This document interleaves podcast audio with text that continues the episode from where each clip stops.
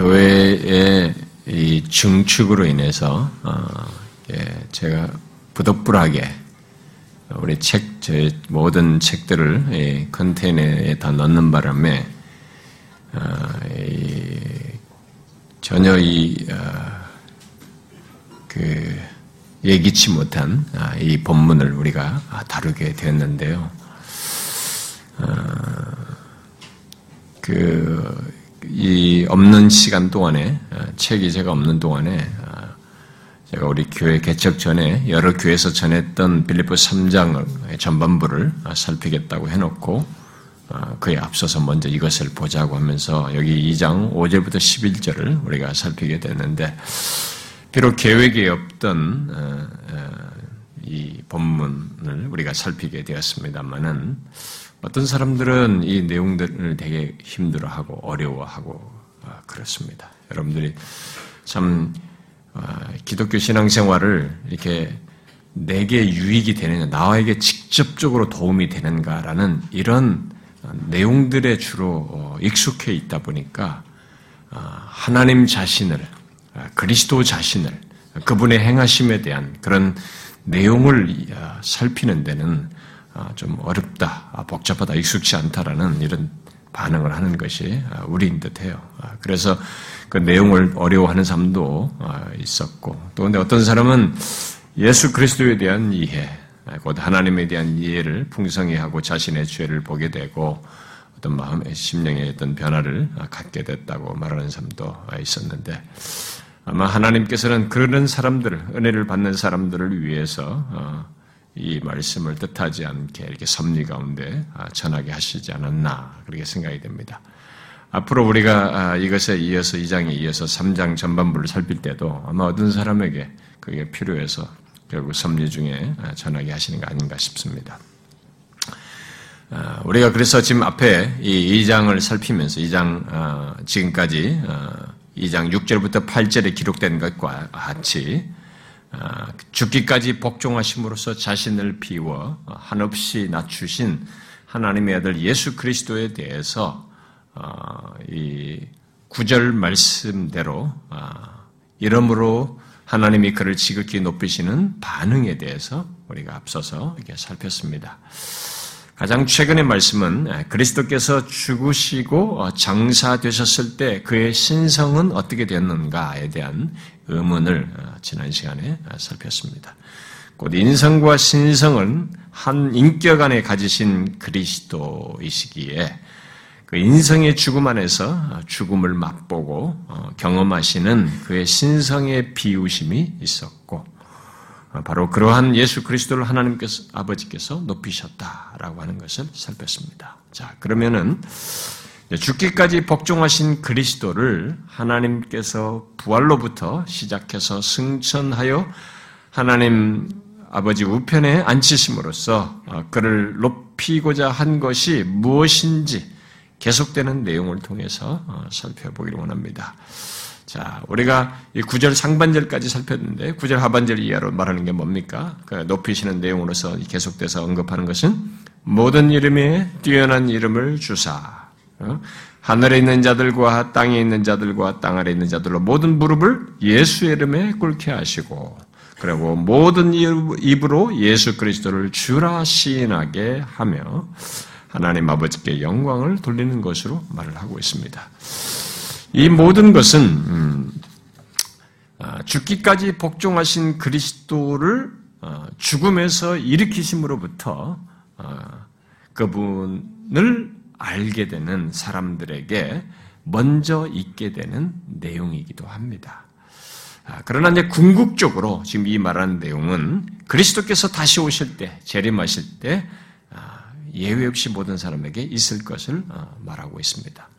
자, 그러면 과연 하나님께서 그리스도를 높이시는 것 속에 있는 이 내용들이 무엇을 말하는지 어, 제가 다음 시간까지 한 번 더 다루고 이 11절을 끝내고 3장으로 어, 넘어가도록 하겠습니다. 자, 먼저 하나님께서 그리스도를 높여 모든 이름 위에 뛰어난 이름을 주셨다라고 어, 말하고 있는데요. 여러분, 이 말이 뭐, 이 내용은, 이 말씀은 무엇을 말하는 것입니까? 음, 모든 이름 위에 뛰어난 이름을 주셨다. 그를 높여서 그를 지극히 높여 모든 이름에 뛰어난 이름을 주셨다는 것입니다. 이게 뭔 얘기를 하는 것입니까? 아, 앞에서 이미 언급한 대로 아, 예수 그리스도는 근본 하나님의 본체이시어서 그의 높임은 그분의 본성, 그 신격 안에서의 고유한 위치에 관한 것이 아닙니다. 그분은 이미 높은 존재예요. 그분 자체가. 그러니까 그분의 어떤 본성 신격에 대해서 어, 높이시는 것을 말하는 게 아닙니다. 그의 높임은 그가 이 땅에 육신을 입고 오셔서 죽기까지 순종하여 희생 제물로 자기 자신을 드림으로써 있게 된 것과 관련되어 있는 것이죠. 그러니까 그렇게 자신을 드림으로써 그의 것이 된 무엇을 지금 연관지어서 높이는 것으로 말을 하고 있는 것입니다. 뭐겠어요? 바로 자기를 비워 낮춤으로써 붙잡지 않았던 그 존귀를 누리는 지위로 높임받는 것을 말하는 것이겠죠. 그게 무엇이겠어요? 본문은 부활로부터 존귀하게 된 그 예수 그리스도를 먼저 모든 이름 위에 뛰어난 이름을 주시는 것으로 지금 말을 하고 있습니다. 자, 여러분들은 모든 이름 위에 뛰어난 이름을 주시는 것이 도대체 뭐냐? 왜 그것이 그를 높이는 것이냐라고 어, 할지 모르겠어요. 일단 성경에서 이름은 구약 시대부터 우리가 성경에서 이름은 그 사람 자신을 나타내는 그런 의미를 갖고 있죠. 그러니까 이름은 그 사람 자신을 나타내는 것입니다. 자, 그런데 모든 이름이 뛰어난 이름이라는 것, 이 도대체 뭐냐? 그걸 준다는 게. 죽기까지 자신을 낮추신 예수 그리스도께 그분 자신을 나타내는 이름, 그것도 모든 이름에 뛰어난 이름으로 높여서 주시는 그 이름이라는 게 과연 뭐냐? 어, 뭘까요? 그런 이름이? 어, 이에 대해서 사람들은 여러 가지 주장을 합니다. 하나님의 아들이다. 또는 하나님이다. 또는 여기 본문 위에서 쭉 읽은 9절부터 11절에서 나오는 내용에서 뒤에서 나오잖아요. 10절과 11절에서 예수다. 예수 이름 앞에 물, 어? 무릎을 꿇게 한다고 했기 때문에 예수다. 또 예수 그리스도다. 또 주이다. 이렇게 다양하게 말합니다.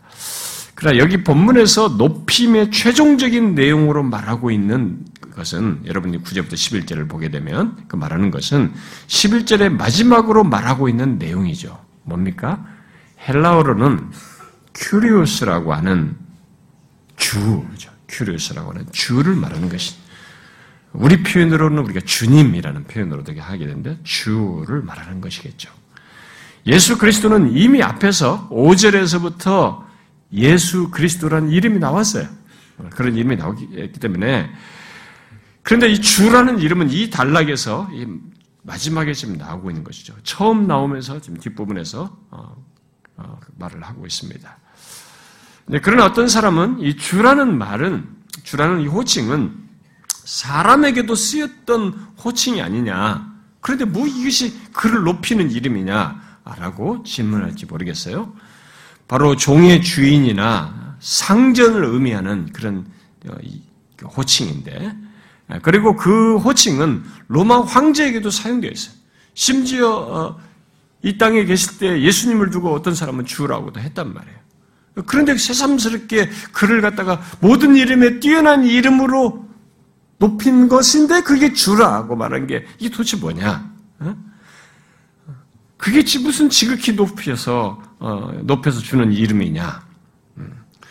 하나님께서 그 이름을 모든 이름에 뛰어난 이름으로 죽기까지 복종하신 예수 그리스도께 주셨다는 것은 바울이 지금 여기 구절에서 아, 그 모든 이름에 뛰어난 이름을 주셨다고 말을 해놓고는 그 이름이 무엇인지 곧바로 지금 말하질 않아요. 그렇게 말을 해놓고 그러면 그, 그게 주이다 이렇게 말을 해야 우리로 보면 상식적으로 이게 맞는데 그렇게 말을 하지 않습니다.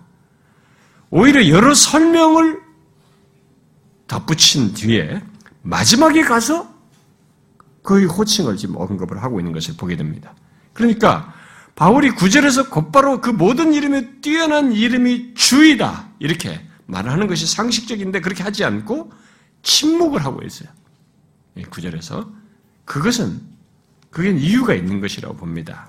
그 이유는 뒤에서 밝힐 그 이름 자체보다는 주라고 하는 이름, 이 이름 자체보다는 뒤에서 10절부터 11절 상반절까지 그 이름을 밝히기 전까지 짧은 구절 안에서 지금 뭔가를 설명하죠. 그 이름 자체보다는 모든 이름 위에 뛰어나다고 하는 것. 이 사실을 먼저 강조하기 위해서 구절에서 그 이름을 밝히지 않고 침묵하는 것으로 볼 수 있습니다. 결국 뒤에 밝힐 주라는 그 이름과 함께 그분의 위상을 강조하고 싶은 거죠. 이 땅에 육신을 입고 고난을 당하시며 무기력하게 죽으시는 것으로 보였던 그분이 바로 하나님과 동등하신 분이시라는 것을 이제 모든 피조물이 인정하게 되었다는 것. 아니, 이제로부터 시작해서 최종적으로 그가 다시 오실 때 여기 10절과 11절에서 말한 대로 모든 피조물이 예외 없이 그 이름의 실제 위상을 예수 그리스도의 주대심의 실상을 알고 인정하며 높일 것을 말하고 있는 것입니다.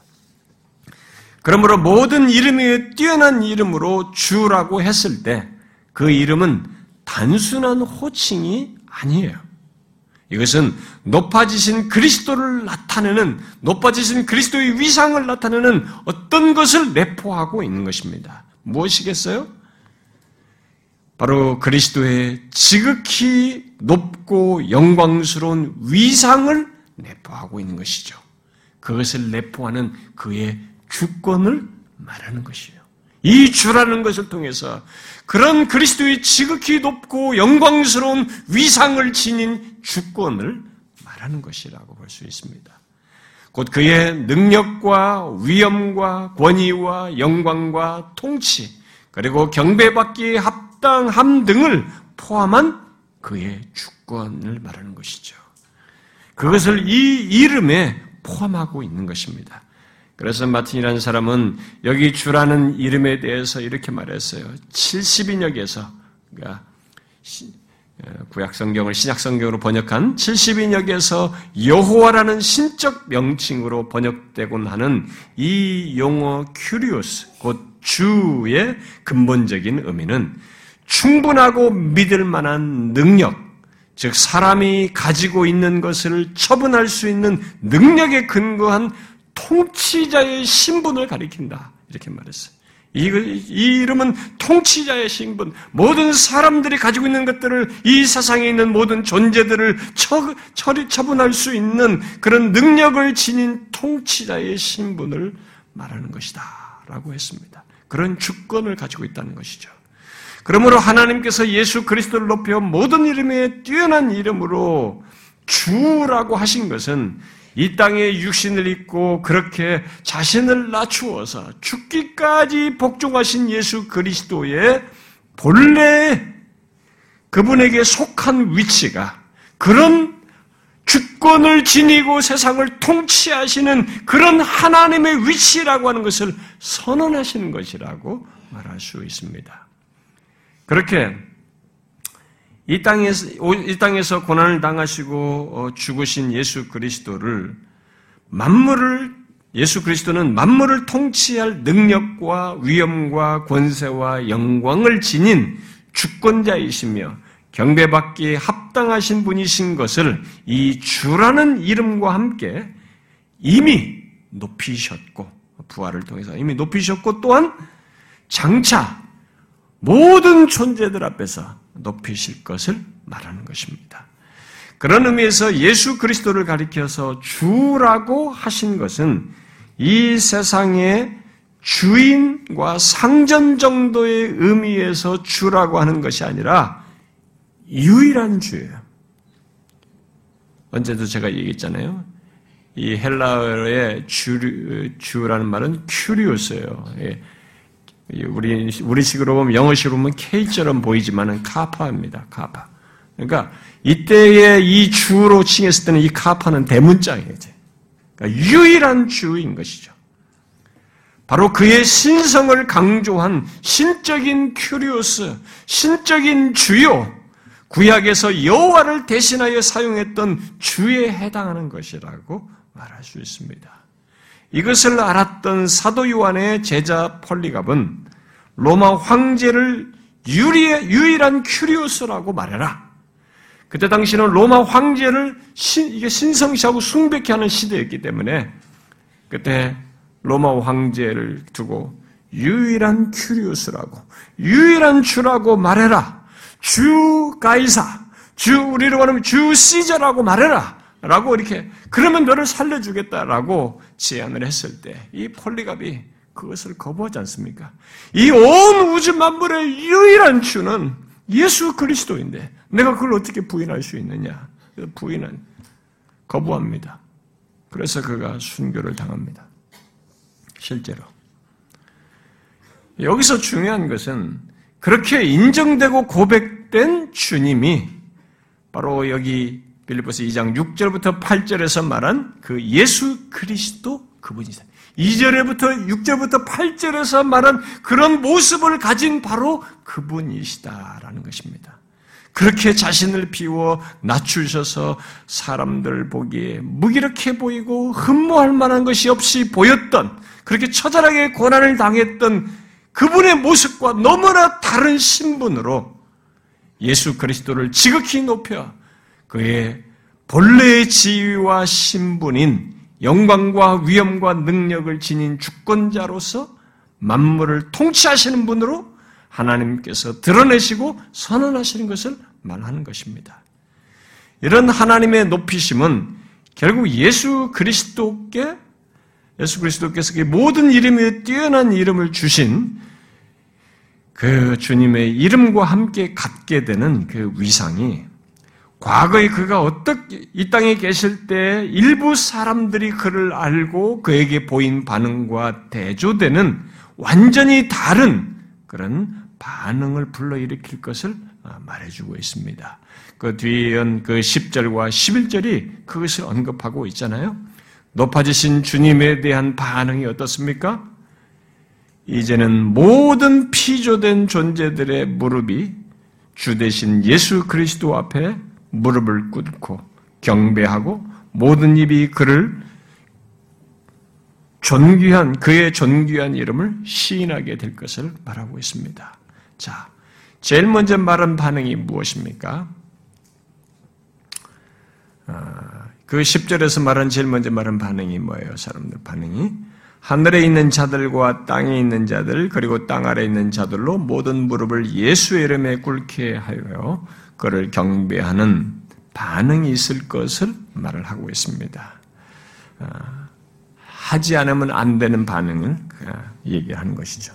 자, 여러분 여기 언급된 이 대상들이 어, 누굽니까? 어떤 자들입니까? 아, 이들 각각은 어떤 자들이에요?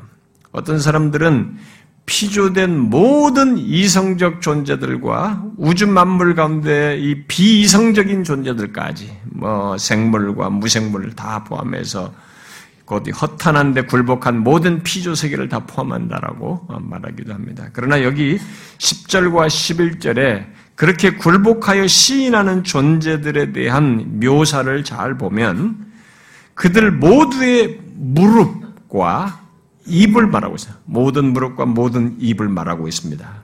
그 말은 여기 10절에서 말한 세 그룹이 다 이성적 피조물 또는 인격을 지닌 피조물들이라고 하는 것을 아, 말해주고 시사하는 거죠. 자, 그러면 여기 세 부류의 이성적인 피조물들은 어떤 자들이겠어요? 이들은 성경에서 말하는 어, 이 나오는 일은 우리 모든 이성적 존재들, 모든 대상들을 다 망라한 것이라고 보시는데 첫 번째로 말한 존재들을 보세요. 첫 번째로 말한 하늘에 있는 자들이 이들은 어떤 자들입니까? 성경에서 천사들과 이 세상을 떠난 구원받은 성도들을 말한다고 할 수 있습니다. 왜냐하면 계시록 4장과 5장에서 하늘에 있는 자들로 천사들뿐만 아니라 구원받는 성도들을 말하고 있기 때문에 그렇습니다. 그리고 그 다음에 땅에 있는 자들은 어떤 자들이겠어요?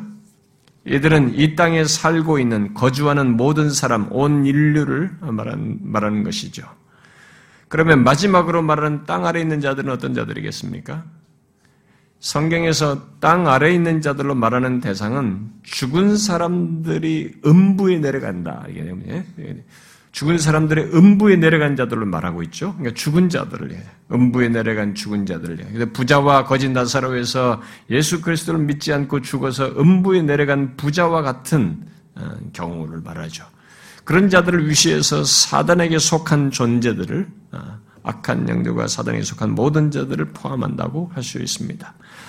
성경은 이성적인 피조물들의 이 현재 조건을 이렇게 세 부류로 어, 나누어서 말하고 있습니다. 바로 하늘과 땅과 땅 아래, 곧 음부에 있는 것으로 말을 하고 있습니다. 그리고 이 세 부류는 예수 그리스도께서 다시 오실 때까지 유지되다가 최후 심판 이후에 오직 두 부류로만 남게 될 것을 성경은 말하고 있습니다.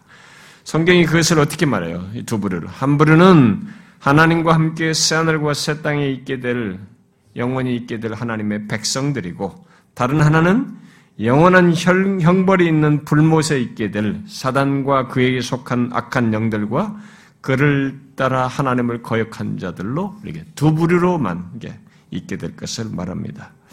그러나 그런 최종적인 상태에 이르기 전까지 이성적인 피조물들은 본문 말씀대로 세 부류로 어, 나뉘어 있습니다.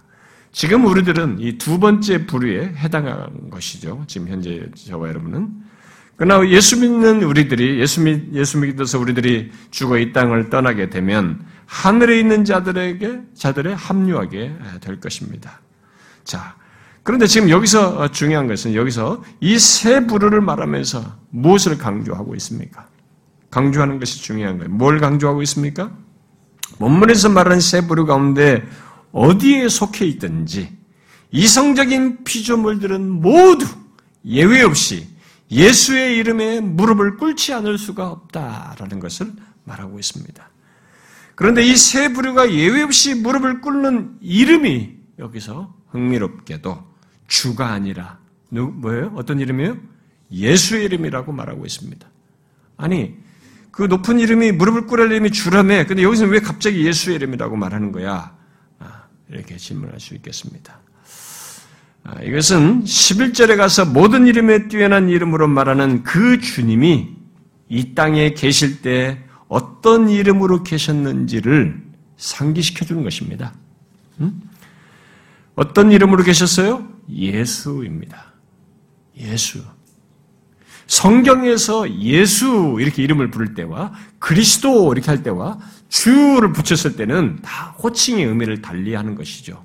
제가 여러 번 새벽 기도 시간에 많이 했었는데 성경에서 예수라는 이름을 강조했을 때는 예수라는 호칭은 이 땅에 우리처럼 육신을 입고 오셔서 사신 이 인성을 취하시고 사신 그분을 특별히 강조하는 것이죠. 그런 의미를 더 부각시킨 것입니다. 결국 이성적인 모든 피조물들이 무릎을 꿇고 경배할 주님이 어떤 분이시냐? 갑자기 원래 높아지던 그 원래 그 조건에 계신 그분이 아니에요. 이 땅에 육신을 입고 오셔서 사람들에게 무시를 당하고 고난을 당하다가 십자가에서 죽으신 바로 그분이신 것이죠. 이 세 부류가 다 무릎을 꿇고 경배할 주님은 바로 그분이에요. 그래서 이게 경이롭고 놀라운 일입니다. 동정녀 마리아를 통해서 나신 그 예수이신 것이죠. 바로 그녀를 통해서 종의 형체를 취하시고 사람의 모양으로 오신 예수님이시고 그렇게 인성을 취하신 채 온갖 고난을 겪으신 예수이시며 세상 구원을 위해 기꺼이 죽기까지 복종하시며 무덤으로 내려간 그 예수인 것입니다. 그러나 그 예수가 바로 우리를 구원하기 위해서 오신 하나님의 아들이요. 바로 만물의 주권자이신 것을 안 사람들, 그것을 안 사람들이 그때나 그때 다시 그 이후로도 상대적으로 많지가 않죠. 여러분이 그런 것을 아는 사람이 얼마나 됩니까? 이사의 53장 말씀대로 고운 모양도 없고 풍채도 없고 우리가 보기에 흠모할 만한 아름다운 것이 없어서 왜냐하면 우리와 비슷해 보인 데다가 똑같이 인성을 취하신 데다가 그렇게 흠모할 만한 것도 없고 특이한 것이 없어요. 세상을 구원하면 세상을 구원한다고 하는 뭐가 있어야 되는데 뭔가 다르다고 하는 그런 모습을 좀 가지고 있어야 되는데 우리와 똑같고 인성을 취하셨고 흠모할 만한 것도 없고 아름다운 것도 없어서 사람들에게 멸시를 받아 버림을 받는 그런 모습이었어요. 아무도 그를 귀히 여기지 않았습니다. 근데 지금도 많은 사람들이 이 예수, 이 높아지신 주님을 아직도 이해를 못합니다. 아직도 알아차리지를 못해요. 그저 팔레스틴 땅에서 태어난 뭐 하는 성자 위인 정도가 도덕적으로 괜찮은 사람이 하나 나와서 그냥 그 좀 모범적이다. 그 그런 예수다. 이렇게 생각하는. 그러니까 무릎이 꿇어지지가 않아요. 오히려 무시하고 지금도 예수를 거부합니다. 야, 여러 종교 중에 하나지 뭐 그냥. 그러니까 알고 있는 지식이 그 수준밖에 안 되는 거죠. 이 계시가 말하는 성경이 말하는 이 엄연한 사실을 아직 그걸 이해하고 믿을 정도의 상태가 아니어서 사실은 거듭나지 않아서 이 예수를 지금도 비아냥거리면서 무시하고 거부합니다. 그러나 본문이 우리는 이 성경이 말하는 사실을 부인할 수 없는 사실을 알아야 됩니다. 본문은 지금의 예수님은 지금 현재 시대의 예수님은 또 장차 모든 이성적인 피조물들이 보게 될 그 예수 그리스도는 더 이상 그렇게 무시당할 수 있는 분이 아니에요. 우리가 가볍게 대할 수 있는 분이 아닙니다. 통치권을 가지고 계신 주권자임을 알게 될 바로 그 주님.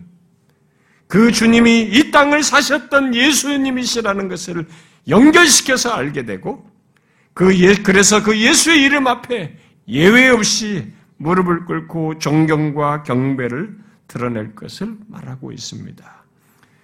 실제로 있게 될 상황을 여러분들이 한번 상상해 보십시오. 그것이 무슨 드라마, 무슨 만화 영화 쓴다고 생각하지 말고 그런 식으로 생각하지 말고 성경은 역사 속이에요. 이 모든 사실을 예언하고 역사 속에 성취하고 계속 현재 진행형으로 모든 것이 이루어져 가고 있어요. 실제로 있을 일입니다. 앞에까지 과거가 없이 갑자기 이런 일을 했으면 이게 무슨 꿈에 난 얘기라고 하겠지만은 역사가 있는 거죠. 수천 년 동안 이 사실이 있을 걸 예언했고 예언이 성취돼서 역사 속에 행하셨고 부활하시고 높임 받으신 조건 속에서 현재 진행형으로 이 일이 있을 것을 연장선상에서 지금 말을 하고 있는 것입니다. 한번 상상해 보세요. 모든 피조물이 이 땅에 있었던 그 흠모할 만한 것이 없는 그분과 연결시켜서 그분이 주이신 것을 알고 그분에게 무릎을 꿇고 경배하게 될 상황을 한번 생각해 보세요. 하늘과 땅과 땅 아래 있는 모든 존재들이 그야말로 인격을 가지고 무릎을 꿇을 수 있고 입으로 시인할 수 있는 모든 존재들이 우리들과 같은 인성을 취하시고 사람들에게 무시당하고 멸시받았던 그 예수가 바로 온 우주 만물의 유일한 주이신 것을 인정하며 존경과 경배를 드리는 그 상황은 여러분 조금만 상상해도 이건 상상을 초월합니다.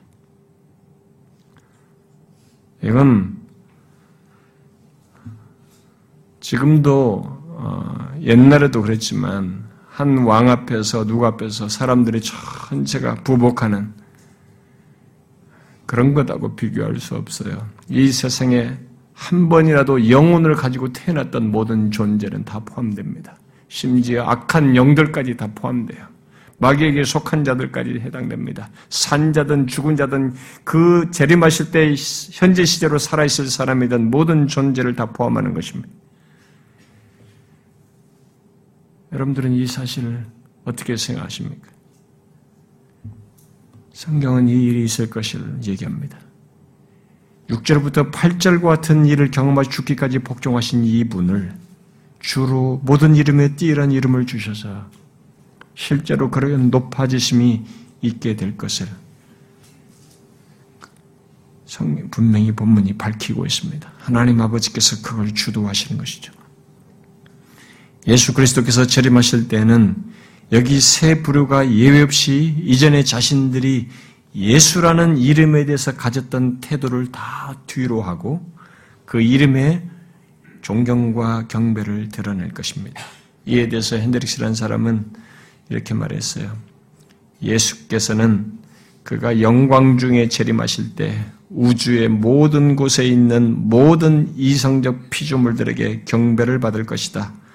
천사들과 구속받은 성도들은 기쁘게 그를 경배할 것이며 저주받은 자들은 비통하게 후회하며 그를 경배할 것이다. 그러나 그리스도의 영광이 너무나 위대할 것이므로 보는 자들이 그에게 존귀와 영광을 돌리도록 압도될 것이다. 라고 했습니다. 예수님 당시나 지금이나 어떻게 마리아를 통해서 난 자가 세상을 구원하며 나를 구원한단 말이냐? 라고 하면서 이 예수를 무시합니다. 그 이름을 농담 삼아서 어, 말을 하고 여전히 무시해요. 그러나 그런 사람들 뿐만 아니라 그리 하도록 그들 안에서 역사한 악한 영들까지도 승귀하신 예수 그리스도, 곧 높아지신 예수 그리스도의 영광과 위엄을 보며 이전에 자신들이 가졌던 거부감이나 반항심이나 적대감 같은 것을 더 이상 드러내지 못하고 그저 그에게 압도되어 존경과 경배를 드러낼 것입니다. 지금은 반항심도 거부감도 적대감도 비아냥거리는 것도 할 수 있어요. 예수고 나발이고 없다. 예수가 뭔데 밥 먹여주냐? 뭐 이러면서 마음껏 비아냥될 수 있습니다. 그러나 이때는 달라요. 이 때는 아닙니다.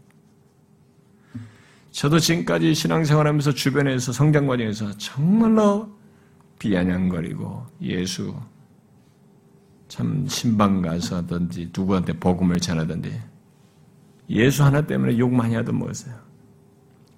어, 예수를 아주 우습게 합니다. 옆집 아저씨보다도 뭐 옆집 아저씨는 존경이라도 하지 좀 조심이라도 하지. 어, 예수 얘기는 나오기만 하면 반항심을 드러내는 이런 사람들이 흔해 빠져 있습니다. 네, 이때는 할 수가 없어요. 자신들이 이 모든 존재, 하늘과 땅과 땅 아래 있는 모든 존재가 다 선대해서 압도된 상황 속에 있기 때문에 이분이 우주 만물의 유일한 주이신 것을 주권자요 통치자인 것을 자신들이 목격하는 가운데서 자신의 심령이 의식이 거부할 수 없을 정도로 여기에 압도되면 사실 인정을 하면서 압도되는 것이에요. 거부하려고도 거부할 수가 없는 근거가 제시되지 않기 때문에 자기가 보는 바가 사실이어서 이 사실이 압도되기 때문에 자신들이 가지고 있는 지성과 모든 전인격의 기능은 그냥 거기에 압도되어서 존경과 경배를 드리는 것입니다. 악한 자들까지도 거부하던 자들까지도 예외 없어요. 여기서 중요한 것은 대적자들 얘기만이 아니에요. 모든 피조물이 그렇게 반응할 것을 얘기하는 것입니다. 모든 이성적 피조물들이 예외 없이 바로 그분의 주권을 인정하며 존경과 경배를 드러내게 될 것입니다. 물론 그리스도의 주권과 통치자 신분에 대한 아, 그 반응, 그 반응이 꼭 그리스도께서 재림하실 때만 갖는다는 것은 아니에요. 그것은 지금 이 땅에서부터 또 가질 수 있습니다. 비록 완전치는 않아도 가질 수 있고 또 가져야 하는 반응이기도 해요. 왜냐하면 2절, 앞에 2장 6절부터 8절의 모습을 취하셨던 그 예수님은 부활하심으로부터 이미 죽으신 상태에 장사된 뒤에 3일 만에 부활하심으로부터 높아지셔서 모든 이성적 피조물들이 존경과 경배를 하기에 합당한 그런 분으로 계시기 때문에 지금부터 경배해야 마땅한 것입니다. 그러나 지금 이 땅에 있는 자들 모두가 그 예수가 주이신 줄은 알지 못하고 있는 것이죠. 알지 못하기 때문에 합당한 반응도 하지 않고 있는 것입니다. 단지 그들 중에 일부가 하고 있는 누굽니까? 예수 그분이 이 땅에 오신 그분이 주이신 것을 알게 된 사람들, 믿게 된 사람들이 하고 있는 것입니다. 그들이 그리스도의 주권 앞에 순복하면서 지금도 그의 뜻을 따르고 있는 것입니다. 저와 여러분이죠. 예수 믿는 우리들은 이 땅에 오셨던 그가 바로 주이시다고 이 세상 통치자요 주권자이시다는 것을 알고 우리는 고백하며 그를 경배하고 있습니다. 여러분은 자신이 그런 자로 있습니까? 입술로만이 아니라 행실과 삶 속에서까지 예수 그리스도가 이 땅에 오신 분이 나의 삶의 주권자요, 이 세상 만물의 주권자이신 것을 인정하고 있습니까?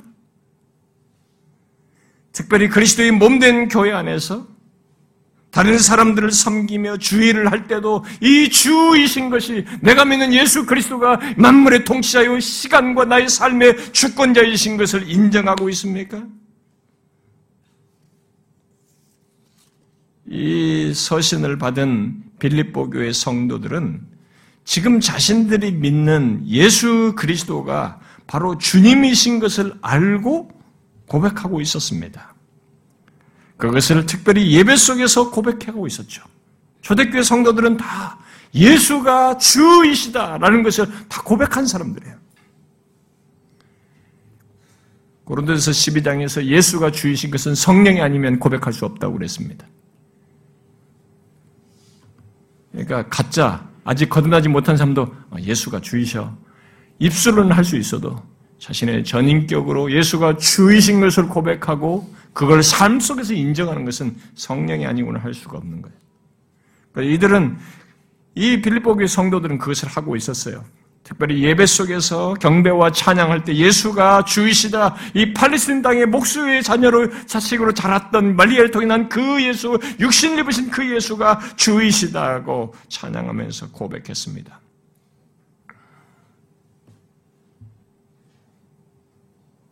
특별히 예수에 대해서 비아냥거리고 기독교에 대해서 거부 반응을 하고 심지어 박해를 하는 환경 속에서 이들은 그걸 했습니다. 아까 폴리갑을 얘기했던 것처럼 폴리갑은 그런 고백을 하는 것이 그들에겐 죽었어요. 죽음이었어요.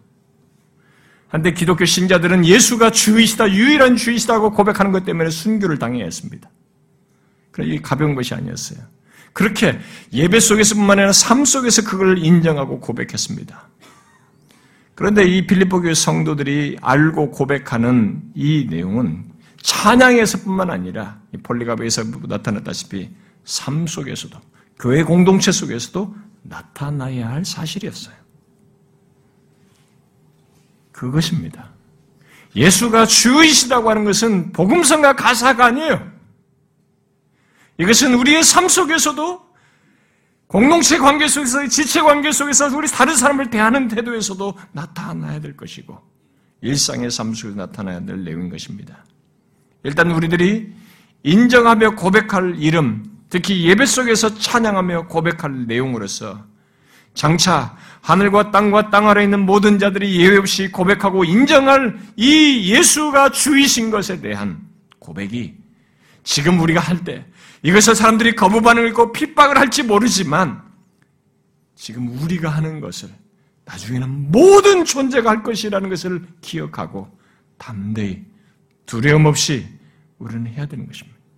예수가 주이신 것을 고백하고 어떤 고난이 있어도 정말 그분만이 이 세상의 유일한 큐리였습니다. 유일한 주이시며 통치자이십니다. 이 세상 만물의 주권자이십니다라는 것을 믿음으로 고백해야 되는 것입니다. 우리는 현재 그런 확신과 반응을 조금도 굽힘 없이 가지고 살아야 하는 것입니다. 그러나 거기서 멈추면 안 됩니다. 그런 예배 속에서와 우리의 신앙의 입술의 고백에서 거기서 멈추면 안 됩니다. 우리들이 예수가 주이시다라고 하는 이 고백의 내용은 입술의 고백만을 말하는 것이 아니고 찬송의 내용의 정도가 아니라 삶에서도 이 폴리갑에서처럼 공동체 안에서든 내 삶의 영역에서든 다른 사람을 대할 때든 일반의 일상의 삶에서든 동일하게 고백돼야 될 내용이에요. 인정돼야 될 내용인 것입니다. 그래서 이 빌립보 교회 성도들처럼 다툼과 허용으로 해서는 안 된다는 거예요, 너희들이. 원망과 시비로 너희들 사이에서 행해서는 안 된다는 건 왜? 너희들이 고백하는 예수가 너희들의 삶의 주권자이시다 하는 거죠. 그분이 삶의 주권자로 통치자로 계시는 것을 인정해라. 그것을 알고 행하라라고 말하는 것입니다. 그래서 우리가 예배당에서든 일상에도 우리 교제를 하든 모든 봉사에든 이 모든 환경에 있어요. 우리가 믿는 예수 그리스도 그분이 주이신 것을 인정하고 고백해야 되는 것입니다. 지금 높아지신 예수 그리스도는 하늘과 땅, 땅 아래 있는 자들이 인정하고 높여야 할 주권자요, 만물의 통치자이신 것이죠. 우리는 그의 주권 아래서 겸손히 행해야 하는 것입니다. 다투는 자든 겸손히 행하는 자든 정령 예수 그리스도가 주이신 것을 알고 믿는 자는 장차 예수 그리스도를 인정하며 높이기에 앞서서 지금 이 땅에서부터 그것을 알게 된 것에 복됨을 알고 아니 그것이 말할 수 없는 특권인 줄 알고 그의 주권 아래서 다툼과 허용으로 하지 말고 겸손히 행함으로써 그의 다스림 받아야 하는 것입니다. 주권 아래 순종해야 하는 것입니다.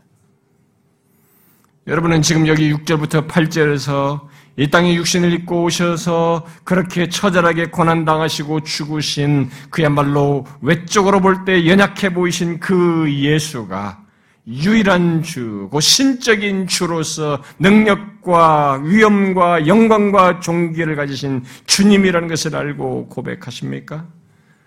단순히 입술의 고백이 아니라 예배 속에서 함께 고백하며 찬양하는 것 정도가 아니라 그리스도의 몸된 교회 안에서 섬기는 가운데 다른 사람을 대하는 데서 또 일상의 삶 속에서 행실로서 인정하며 고백하고 있느냐는 것입니다. 예수님이 주이신 것을 안다는 것은 그것이 실제 사실이요.